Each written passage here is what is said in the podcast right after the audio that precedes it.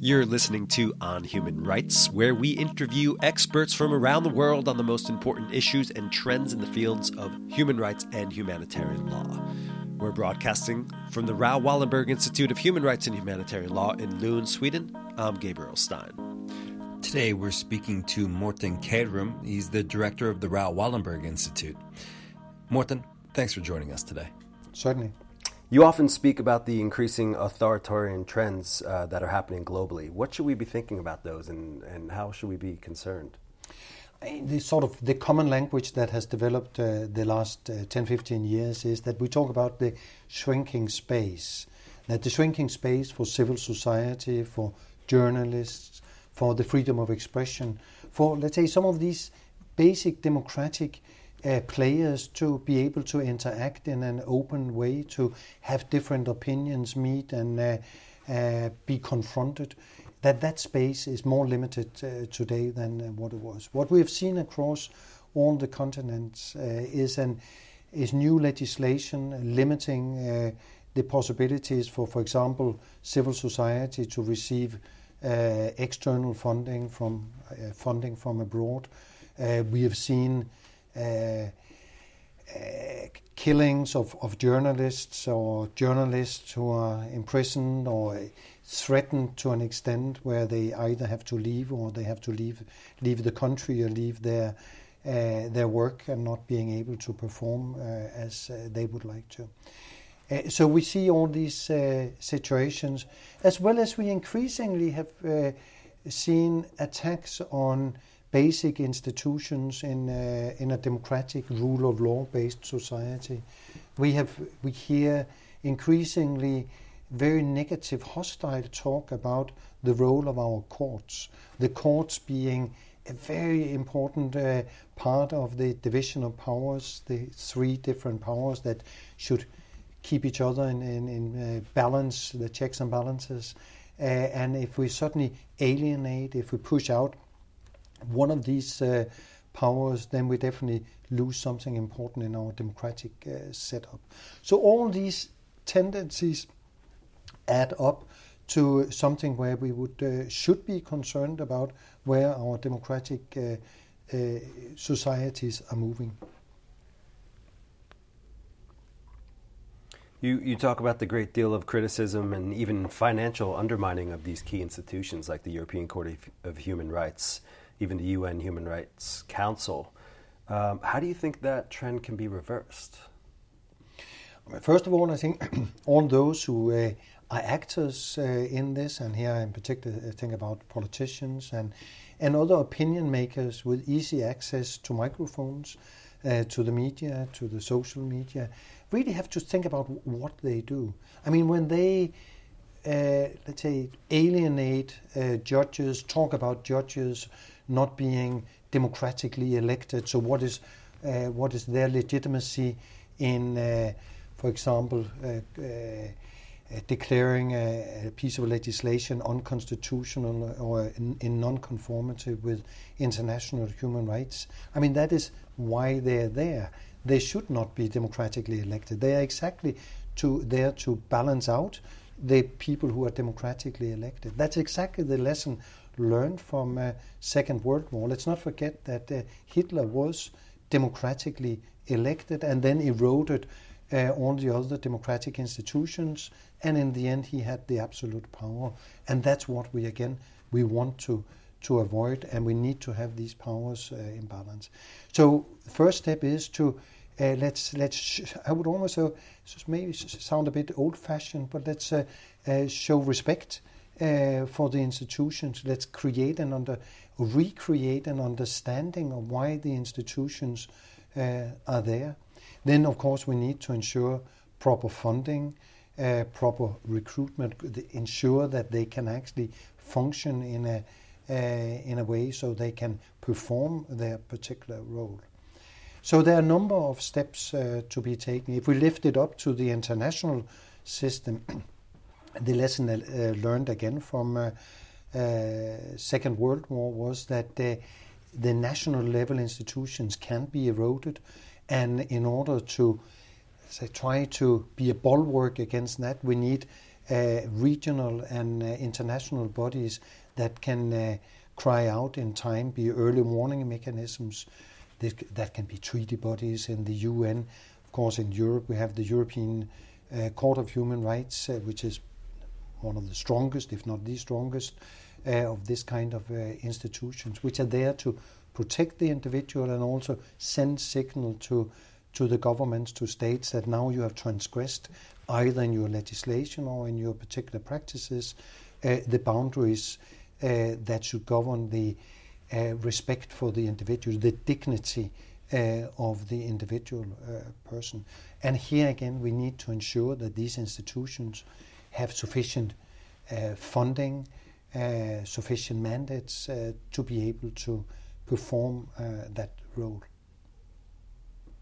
At the same time, there's uh, real fear and angst um, that people feel, and it's also being pushed by the media, and uh, you know it dominates the political discourse when it comes to issues like terrorism and crime, mass mass uh, migration, w- what's called the job-killing effects of globalization. Um, how can we reframe these issues so that they uh, that we move away from the fear and, and we talk about the possibilities? I think it's it's very important to uh, really sort of take, differentiate and look at each of the different cases that create fear. Let's not forget that fear is very real. Fear, fear is a real thing, and fear kills. Feels fear undermine the uh, the uh, life quality, uh, and and in the end, I would say it brings down people's life expectancy as well. So that is real. But what people fear, what lead to uh, the fear, may not always uh, be real. Let's take the most, maybe the most extreme currently is that there's constantly a lot of talk about crime, regular crime, burglary, uh, violence in the street. But at the same time, what is not told very often is that we have never, in the Western world, in the Nordic countries, we have uh, never had such a low level of crime. So crime is declining. So maybe we could speak that instead of creating maybe an angst which is not necessary. Of course, angst, if it's real, if there's really something that we should fear, we need to have be prepared and, and have that angst. that sort of a, think, a biological element. But we should not create angst where it's not uh, a reason for it. You could say oh, the horrendous, the heinous crimes that we have seen of terrorism, uh, of course, should be addressed by our governments. Legislation should be in place. Our intelligence services uh, should work. However, we should also again getting the proportions, the risk for the the ordinary uh, people to end up uh, in a, a, terror attack is is absolutely minimal. Of course, one should look out, but again not be absorbed by the fear. Then we have other sorts of fear, which are uh, the issues of what shall I do tomorrow, the new technology, the climate change. And this is maybe where we uh, are not talking sufficiently about that sort of fear. In my view, that would is much more relevant for very many people to address.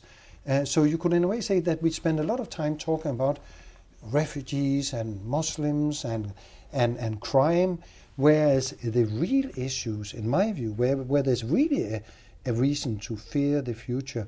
Then it's the new technology, climate change, and those aspects. But they're also so complex and, and difficult to address. So it's easier to switch the focus and, and so say that fear that is addressed by new technology, for example, or climate change, then we can personalize the fear in the other, in the Muslim, in the foreigner, uh, in the refugees coming, although the refugees or the Muslims have very little to do with, for example, the chauffeurless, the driverless car.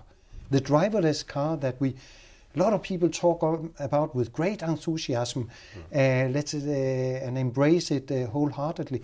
And let me say immediately, so do I. I mean, I like new technology, but we need to address what it does to, for example, this 35 year old truck driver who has sort of say invested in, in an education in becoming truck driver When he listens in the radio to this enthusiastic talk about the the uh, chauffeurless uh, car, of course he will reflect about what am I going to do five years from now if my truck is basically driving around on its uh, own, or the cashier in uh, in a supermarket, uh, in IKEA or, or wherever, uh, who more uh, most probably will be substituted with an app uh, or some new electronic device in a few years from now. And that's what we are not very good at addressing, or we're only in the beginning of addressing it.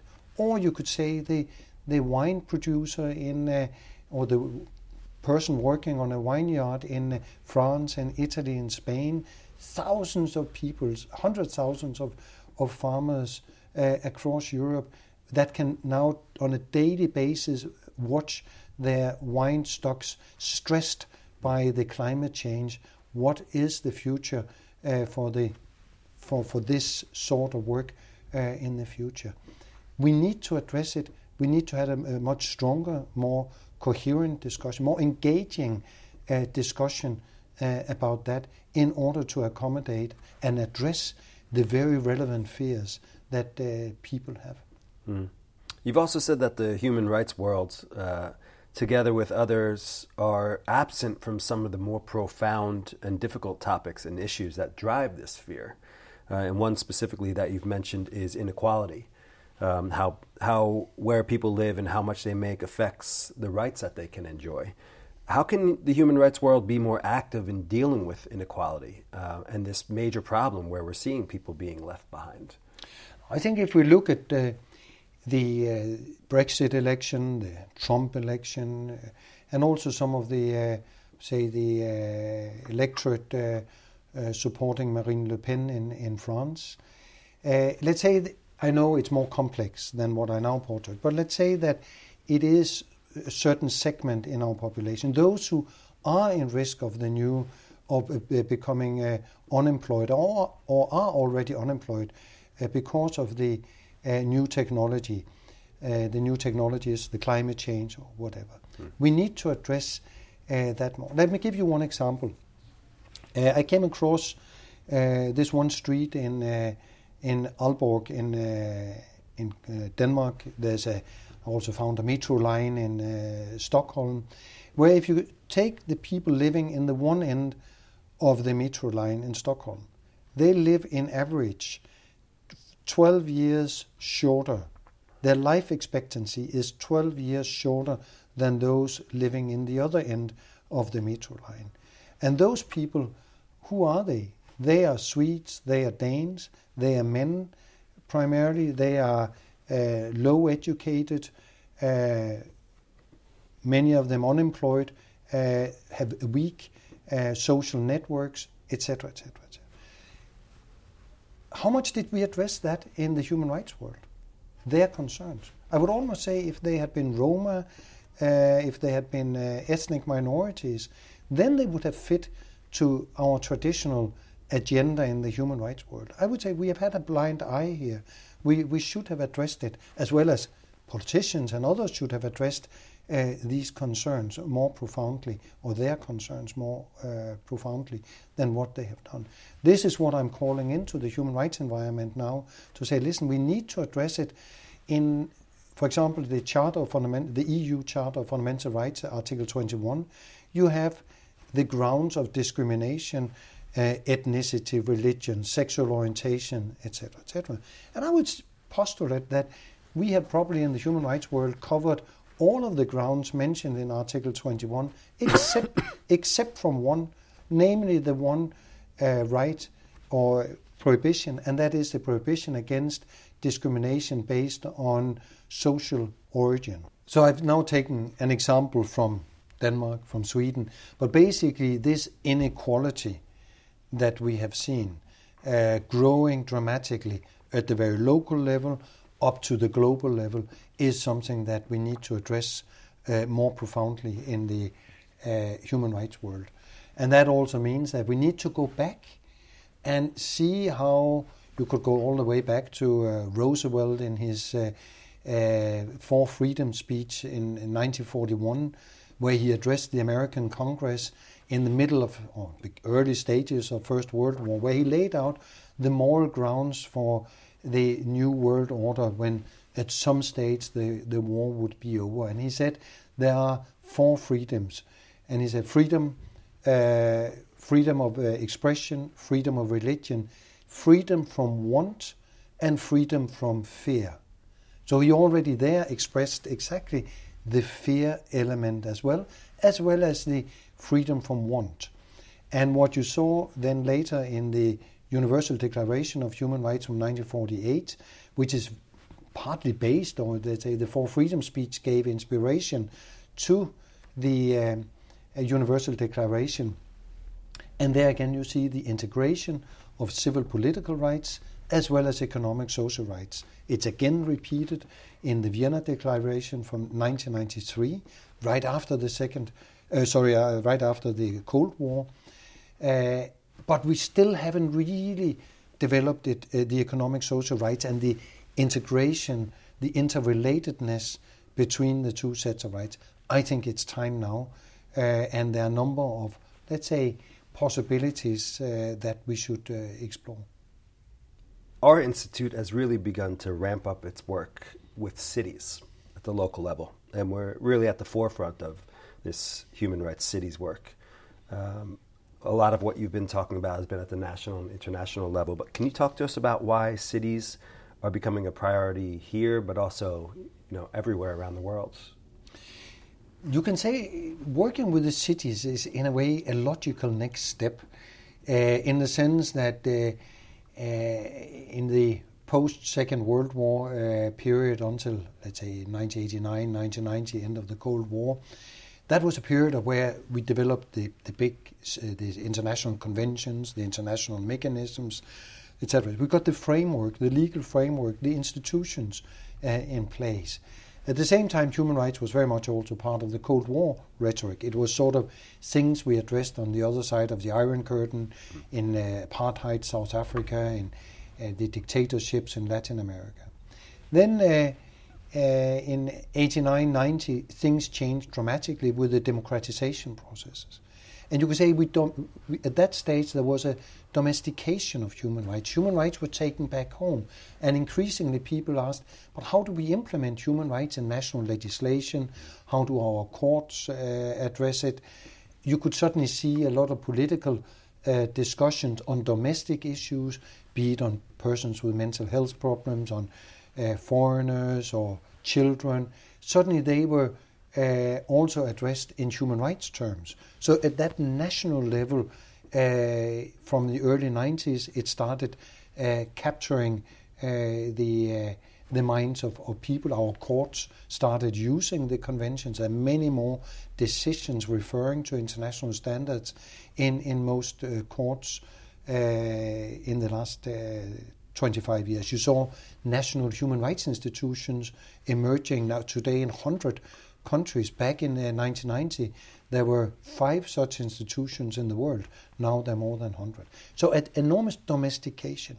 The next step is then, of course, after you have sort of say, taken it from the foreign policy to the national level, then you take it the next step to where people live. People live locally, they're governed, a lot of their life is governed locally by the munici- uh, municipals, by the uh, regional uh, councils, a lot of decisions which are directly affecting uh, the citizens is uh, are made here in relation to health, education, social allowances, uh, policing, etc., uh, etc. So, so you, in a way, you can say, as Eleanor Roosevelt, another Roosevelt, uh, said, I mean, if human rights, to paraphrase her, if human rights have no meaning there, they have no meaning anywhere.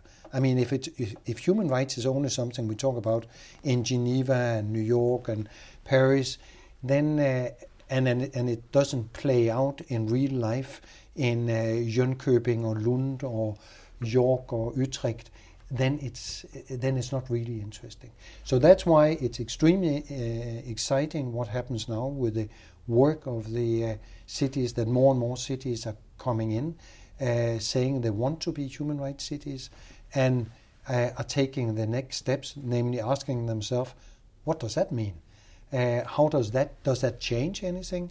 Or is it just sort of another nice label? One day we're a green city, then we're a rainbow city, now we're a human rights city, tomorrow we're a sustainable city. But this is where we say no. This is this has an impact, uh, and uh, this uh, influences the policies and the way you work as a city. Mm. Another place that human rights have entered in, in recent years is the private sector. Um, and many companies have embraced corporate social responsibility and human rights, but there's still a lot more that can be done. Uh, of course, the environment, pollution, and climate change are all huge areas here. Uh, where do you think things are heading? In a way, I ask myself. I'm, I'm not quite sure. I think when we talk about private sector, I think it's uh, we have discussed it since let's say the mid 1990s. Uh, a number of toolboxes, instruments, uh, uh, soft law frameworks uh, have been established. Uh, I think we have come to a stage now where we really have to see what what does that mean in reality for the, this or that business, uh, this industry, this particular workplace. So, um, I mean, we now to need to see much more action uh, from the companies. Some have progressed well, done a lot of very important, exciting, because it's sort of groundbreaking work. Uh, but we need to see many more uh, uh businesses uh, embracing this and really take it into the uh, into the institutions. It's it's a, a, precondition for human rights really to take root. Mm. One more question for you: What are you hopeful about I'm hopeful for because I see uh, that we have there have been such a mainstreaming of human rights the last 25 years. So currently we have uh, some fairly hostile uh, political uh flows, statements, approaches, uh, but at the same we have a lot of millions of officials, civil servants, prison guards, uh, social workers, people, uh, nurses at hospitals who are embracing uh, human rights in their day-to-day work. They are respect. They are meeting the uh, patients, uh, whether it's ethnic minorities, sexual minorities, and others, uh, with that respect that a human being should have. So. Um, on the one hand, I fear the some of the trends, but on the other uh, hand, I see this fabulous commitment and mainstreaming. So I'm hopeful that uh, that is the uh, in the end what will prevail. Morten Kjærum is the director of the Raoul Wallenberg Institute of Human Rights and Humanitarian Law in Lund, Sweden. Thanks for taking the time to talk to us today. My pleasure on Human Rights is brought to you by the Raoul Wallenberg Institute of Human Rights and Humanitarian Law in Lund, Sweden. I'm Gabriel Stein. Thanks for listening. We'll be back soon with more interviewing of experts from around the world on the latest issues affecting human rights and humanitarian law.